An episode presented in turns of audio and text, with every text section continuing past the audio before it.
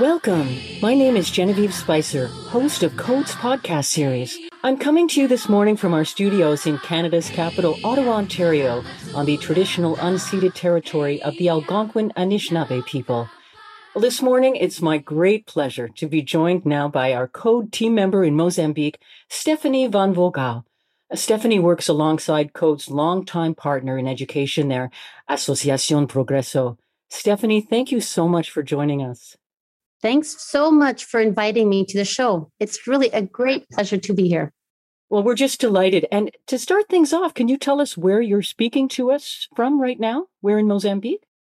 Oh, absolutely. So I'm actually currently working from home office. I think many of us are currently working at home as well. But I live in Maputo, which is the capital of Mozambique. So it has a population of about a million people in Maputo. The biggest city actually in Mozambique. It's in the southern part, so about an hour and a half to South Africa, and about an hour and a half to Eswatini, so former Swaziland. Okay, thank you so much for setting that up for us. Now, Stephanie, I've been told we haven't had the pleasure to meet in person, but we have met online but you've been referred to as a true citizen of the world. Can you tell us a little bit about yourself, where you're from, and, and how you got involved with code? So, I was born in Brazil. My mom actually is American and my dad is German. And I grew up trilingual. So, one of the languages that I learned in Brazil was Portuguese. I grew up in a really beautiful island in Morro de São Paulo, so close to Salvador. And it had no electricity and no cars. It was really magical. And because my father had to move back to Germany, I went to Germany, did my BA in the US, international studies, and a master's in public policy. And development was always something that totally fascinated me. And I wanted to really pursue a career in that. I, by chance, got a scholarship to do my master's studies here in Mozambique. And my master's was in women empowerment. And after that, I really, really wanted to come back to Mozambique. So I did that. And before I started working with Code, I worked for many different organizations, including the German Cooperation, the World Bank, UNICEF. And now for the last four years, I'm at Code. And I'm an educational specialist from the last several years, or since I've been in Mozambique, actually, I've been always working in education and I really love the work that Code does here in Mozambique and the improvements that they're doing for people's lives and also in learning and education. What would you say, Stephanie, are the key challenges right now in the education sector in Mozambique? I've been here for 10 years. And yes, I definitely know a lot about the challenges in Mozambique. And Mozambique, unfortunately, really has many. It is one of the poorest countries in the world. The student to teacher ratio is 60 to 1. And in some regions, even in the north, it's like over 75 teachers per student. So imagine like having to be a teacher and teaching 75 students in your class. So it's teachers, right? The teacher to student ratio is terrible, really. What are some of the other things that kids are struggling with, especially with early grade literacy? Well, first of all, there's the last national assessment that the government did. The reading competencies are from third grade students were 4.9%. This means, in fact, that 95% of third graders do not have the basic levels of reading comprehension. So it's a really terrible finding. And even later study that was conducted in 2018 showed that fourth grade students could not identify father, respect outside. So only 25% actually of the students could. And read a whole paragraph, 10%. So it's a lot of need here in terms of early grade literacy. So, a lot of work to be done, and a lot of work is being done with you in their corner and the Better Project, which we're going to talk about but first, I'd like us to talk a little bit about the impact of COVID 19 on education in Mozambique.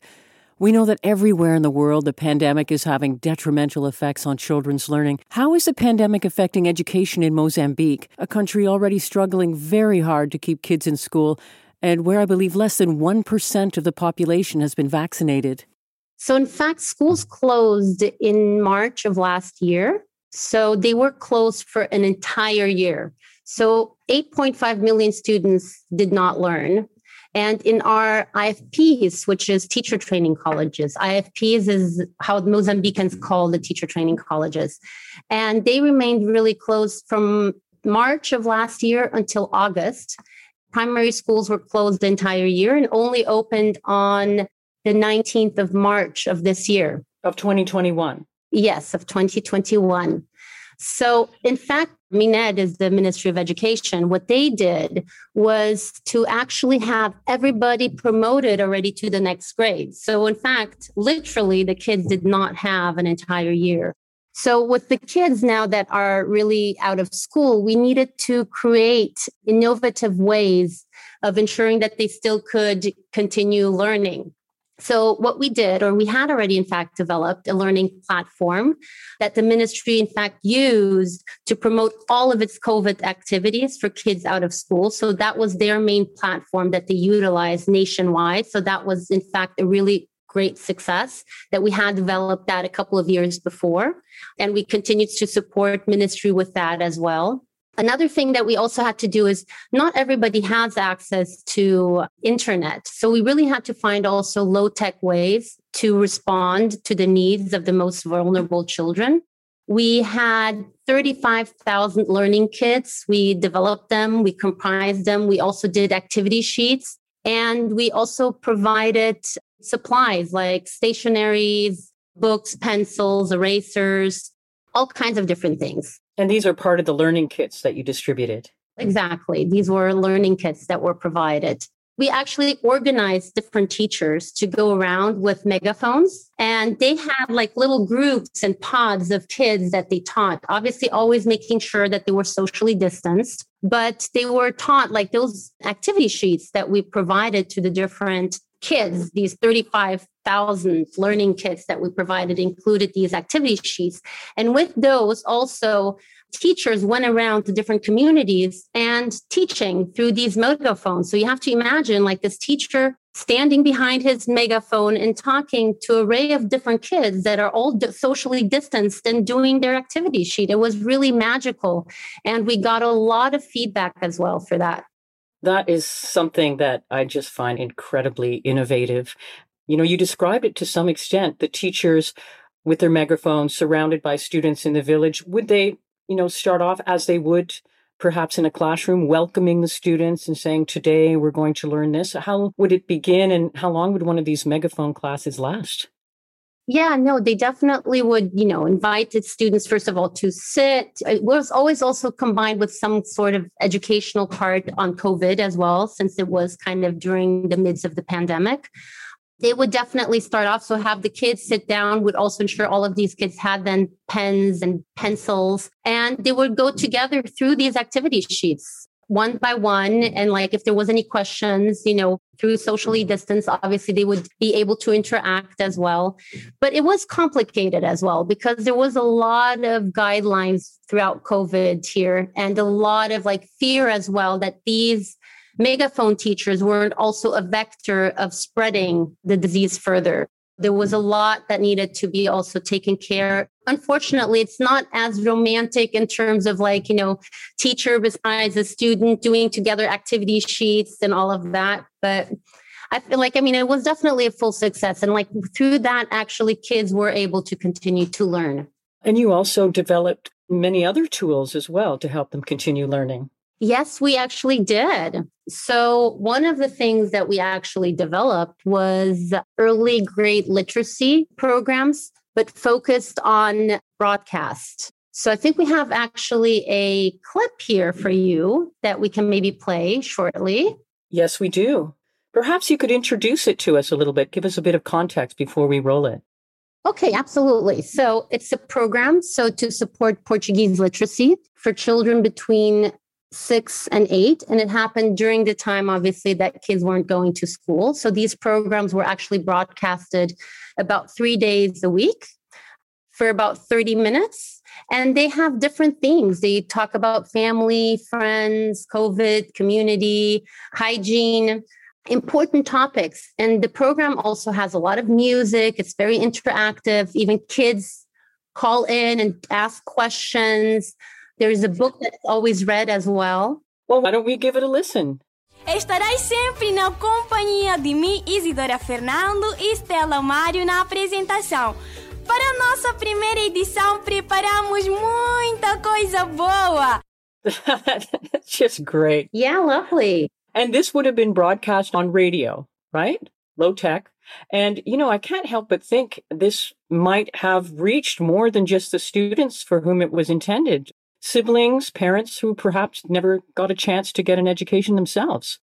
It was really like for the entire family. And it also, as you were saying, since it was broadcast via radio, it didn't only go to our target communities, but anybody who was listening to radio. So that's really, you know, amazing. And one of the things as well, every episode has like a book that they're reading as well. So to kind of reiterate also one of the messages is, you know, you still should try to continue learning even if you're at home. So reinforcing that and also asking the supportive parents for them to kindly also support their children in their learning process. Even though schools are closed, it doesn't mean that learning has to stop there. And one of the things as well, this radio program is even called Querendo Aprendo, which means wanting, I learn. So kind of reinforcing that whole message of like, yes, we can learn, we should learn, we have to learn, even if schools are closed, learning is important. What a great way to engage students. And you mentioned that they actually had a call in show. What would kids call about? So, for example, one of the questions, even in that episode as well about the family, is like, why is family important? So, kids would call in and say, the family is important because they take care of you, or whatever else they wanted to say. So, in this episode, for example, that was one of the things, but it's different. It depends on the episode, what kind of the question is and what the reflection we're having. So, trying to really keep kids engaged, right? Stephanie, all of these great initiatives that you've been describing, the megaphone teachers, the, the worksheets, the, the homeschool learning kits, and the radio dramas, they're all part of a program that you have been working with on behalf of Code alongside the Ministry of Education and Human Development, our partner Association Progresso, and with support from GAC, the uh, Global Affairs Canada, all within the context, context rather of the Better Project. Can you please tell us what BETTER stands for? It's a great acronym. So, BETTER stands for Education Through Teacher Training and Empowerment of Results. So, BETTER. So, a really great kind of acronym.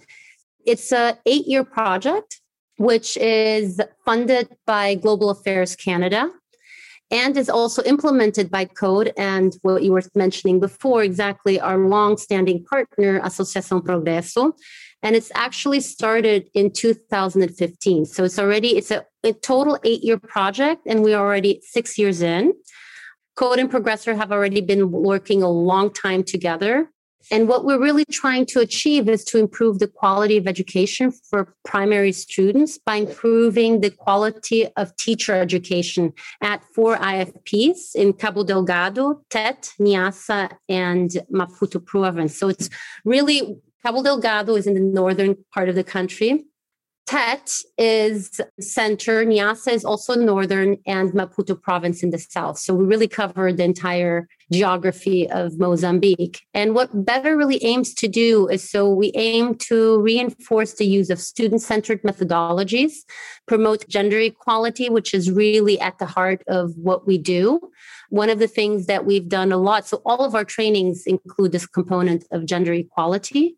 And one of the things that we've done a lot with our teacher training trainers and teachers was ask them to open textbooks. A lot of the textbooks here have still really outdated images of gender roles. So you see, for example, a picture of a police officer, and the police officer is obviously a male, whereas all the domestic workers or the woman is standing there and cleaning or cooking, taking care of the children. Obviously, women are always enfermeira, which means being a nurse. So these are very typical images that you see everywhere. On a personal note, my daughter takes swimming lessons here. She is five. And the swimming teacher, he's a great guy. He always goes like, yes, go, go, go, princesa. He always calls her princesa, Whereas the male in her swimming class, he always calls campeão, which means like, you know, winner and go getter. And I've already talked to so many times that my daughter is not a, you know, a princess she's also a campeã, also a go-getter, also, you know, somebody to achieve something. And it's meant really nicely. And I mean, I've seen that in so many schools as well. There's so many things that you nicely call girls princess, meaning it really nice and lovely, but it just has so many implications that people don't see as well and they are not aware of. If at least if you're aware of those implications is one thing but not being aware either what it stands for and and things like that. So I think also in another core component as well of our of our project is um, strengthening school management because one of the things that has you know that we have noted that I mean lots of studies have shown is if the teacher or the director is not there, the teachers are not there as well. And we have a very, very, very big absenteeism rate here in Mozambique. I don't think we talked about that very much. I know we don't have that much time, but in fact, like 45% of teachers are never in school and they don't show up. And then an additional 11% are actually in schools, but they don't show up to class. So they are somewhere in the premises of the school, but they're not actually teaching. So kids only have like about an hour and 40 minutes of studying a day. So school management is really important as well. And what is preventing the teachers from getting to class? I think motivation. I think motivation. Unfortunately, a lot of teachers are not motivated to study. It's not, first of all, you earn very little, but there is like a lack of motivation. And it's difficult, as we are talking a little bit before as well. If there is like 75 students as well, the conditions are not really helping you to actually be able to sometimes be a good teacher. Many of those didn't have real good teacher training either. So that's why Better is also working on, you know, teacher training so that you have a good basis. Right. And getting back to is back to school time. We'd really like to know how our listeners can support the Better Schools program and, and all the great work that you're doing there. Can you give us some ideas? With the biggest pleasure. So, um, we've been discussing, or we just talked about the long history that Code has in working in Mozambique, and many of the existing funds already committed through a lot of the activities that we were talking previously that we're already implementing. So it's been really a very challenging year, and for our school, especially as well, and the students and families. And we really, really need to provide additional support for those families and schools and kids.